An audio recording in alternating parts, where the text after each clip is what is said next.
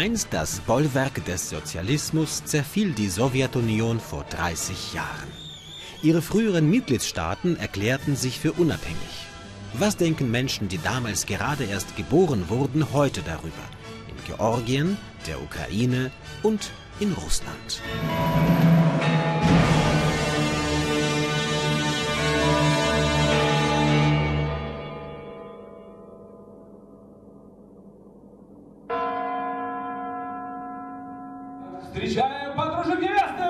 Auftakt zur Hochzeitsfeier, dirigiert von Igor Tischkowitz.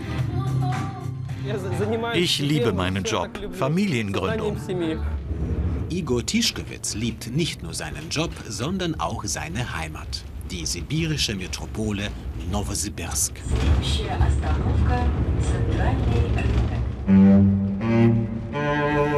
Wie kaum eine andere Stadt in Russland steht Novosibirsk für die vermeintlichen Errungenschaften des Sozialismus. Einer vergangenen Epoche, die den Menschen hier Großindustrie und Wissenschaftszentren brachte, aber auch ihre kommunistische Ideologie aufzwang. Eine Weltanschauung, die Igor Tischkewitz fremd ist. Ich bin kein Anhänger der Sowjets. Ich bin gläubiger russisch-orthodoxer Christ. Ich traue der Sowjetepoche nicht nach. Seine Ideen kreisen um ein streng konservatives Russland, dessen Stärke in Gott liege, statt wie früher in Lenin.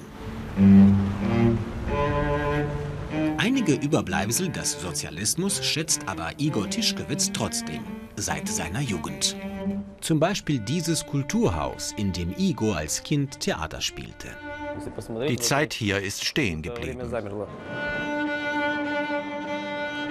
Jetzt sagt Igor, seien Werte wie die Familie, Gottesliebe und Hierarchie Russlands Weg in die Zukunft. Wir wollen keinen Weg gehen, den Europa geht oder die islamische Welt. Stattdessen liegt unser Weg irgendwo zwischen den guten Sachen aus der Sowjetzeit und der Rückkehr zu den altrussischen nationalen Traditionen. Aber nicht alle wollen das. Viele Menschen in Novosibirsk treten ein für ein anderes, modernes, europäisches Russland. Wir sind hier die Macht, skandieren sie und fordern westliche Werte wie Meinungsfreiheit und Demokratie. Tausende gehen immer wieder auf die Straßen. Und dennoch, fast die Hälfte der Bevölkerung wünscht sich ein straff geführtes politisches System wie einst zu Sowjetzeiten. Demokratie ist eine große Fiktion. Wir Russen glauben nicht an die Macht des Volks. Wir halten nichts von einem demokratischen Machtübergang. Stattdessen brauchen wir einen starken Führer, an den wir glauben.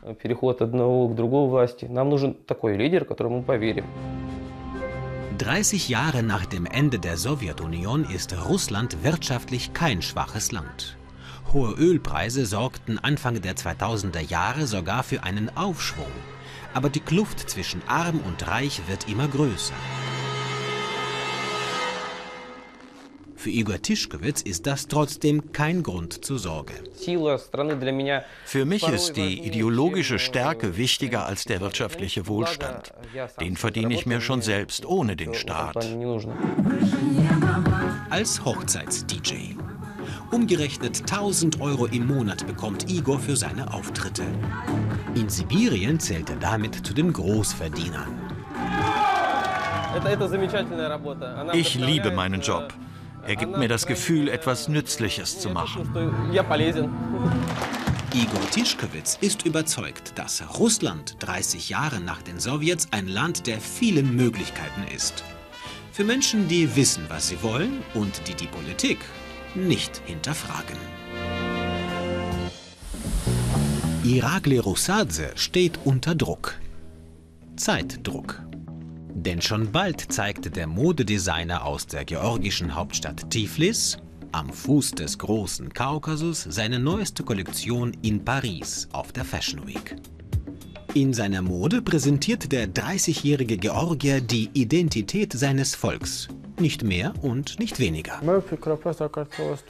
Ich finde Ideen und Inspiration in unserer Geschichte, in der sowjetischen, in der vorsowjetischen, aber auch postsowjetischen Zeit, in der Zeit nach dem Zusammenbruch der UdSSR.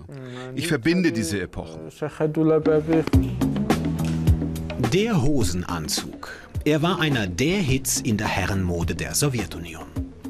Heute nutzt ihn Irakli als Grundlage für seinen eigenen Kleidungsstil und als Erinnerung an die Zeit, in der Georgier noch kaum Kontakte zur Außenwelt hatten, isoliert hinter dem eisernen Vorhang lebten. Alles begann sich zu verändern nach 1991. Da wurde ich gerade geboren. Aber trotz der neuen Ära war die Sowjetunion noch überall präsent hier in der Hauptstadt.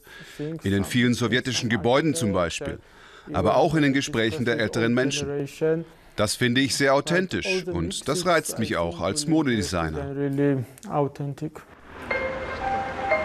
Die Zeit nach dem Zusammenbruch der UdSSR war für Georgien nicht einfach. Der Aufbau eines unabhängigen Staates war begleitet von einer Wirtschaftskrise und von politischen Turbulenzen. Immerhin ist Georgien seit 30 Jahren ein unabhängiger Staat, nachdem es zuerst fast 200 Jahre zum russischen Zarenreich gehörte und dann zur Sowjetunion. Im Stadtteil Dididigomi scheint die Zeit stehen geblieben zu sein. Das sowjetische Tiflis ist noch deutlich zu spüren und vor allem die Älteren schwärmen von der guten alten Sowjetepoche, vom Sozialismus, in dem es Arbeit für alle gab und kostenlose Krankenhäuser. Doch die meisten jungen Georgier ticken längst anders. Ich denke, dass die kreativen und fortschrittlichen Menschen keine großen Chancen in der UdSSR hatten. Sie waren in ihrer Freiheit stark eingeschränkt. Heute haben wir Georgier die Möglichkeit, das alles nachzuholen. Irakli und viele Menschen seiner Generation wollen ein freies, modernes, westliches Leben führen und gehen dafür auch auf die Straßen. Im Juli letztes Jahres kommt es in Tiflis zu Auseinandersetzungen zwischen konservativen orthodoxen Georgiern und der Polizei. Auslöser ist eine Demonstration für die Rechte von LGBTQ-Community. Die Parade wird aufgelöst. Viele Journalisten werden angegriffen, manche verletzt. Dieser Gewaltausbruch beschäftigt bis heute Irakli Russadze. So etwas dürfe nie wieder passieren, sagt er, in seinem Georgia dürfe es keinen Platz geben für Homophobie und Fremdenhass. Die jungen Georgier haben die Chance, dieses Ziel zu erreichen. Leider ist es noch nicht so weit. Es gibt noch vieles, was Georgien von Europa trennt. Es wäre aber großartig, wenn mein Land irgendwann ein vollwertiger und würdiger Teil von Europa wäre. So denken auch Iraklis Freunde. Die Zeit der Sowjetunion ist für sie nur noch Nostalgie. Und Europa ist für sie die Zukunft. Doch da, sagt Irakli Rossadze, seien sie noch nicht angekommen.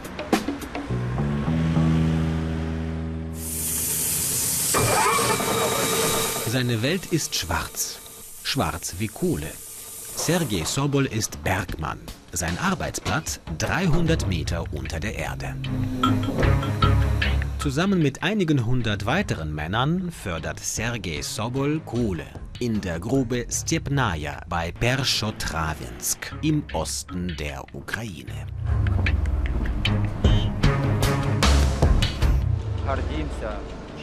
Wir sind stolz darauf, unseren Landsleuten warme Heizung und Strom zu geben.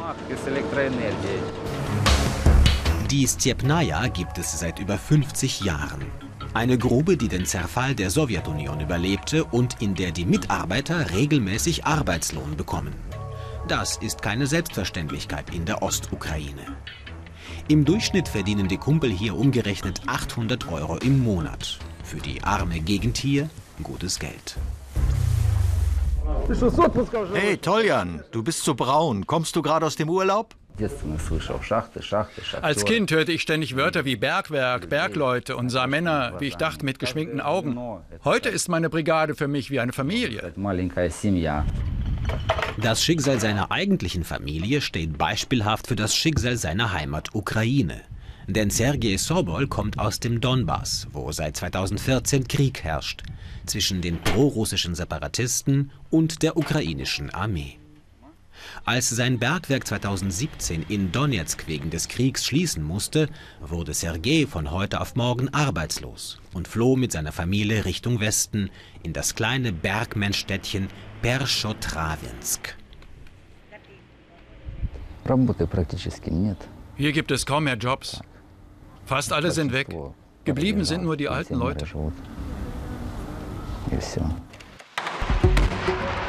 Der Krieg im Donbass dauert schon seit sieben Jahren. Mehr als 13.000 Menschen sind bisher nach Angaben der Vereinten Nationen gestorben. Ein Konflikt, der trotz eines Friedensabkommens immer wieder aufflammt und auch jetzt angesichts des russischen Truppenaufmarsches an der Grenze zur Ukraine die Welt in Atem hält. Ich wollte nicht, dass mein Kind dort zur Welt kommt, wo man um seine Familie Angst haben muss, wenn man zur Arbeit geht, wo ständig Bomben hochgehen. Vorausgegangen dem Donbass-Konflikt ist die sogenannte Revolution der Würde der blutige Aufstand auf dem Maidan im Zentrum der Hauptstadt Kiew 2014. Damals verabschiedete sich die Ukraine von der Sowjetepoche und wählte den Weg nach Europa.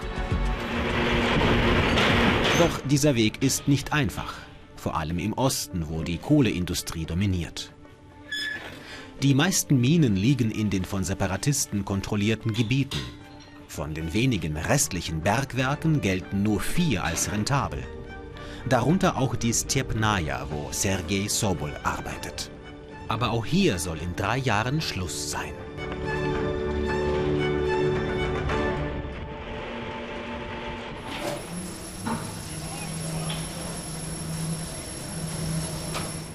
Schachteure USSR in der Sowjetunion ging es den Bergmännern gut. Damals war die Ukraine reich. Später aber in den Jahren der Unabhängigkeit wurde unser Land ausgeplündert und heruntergewirtschaftet.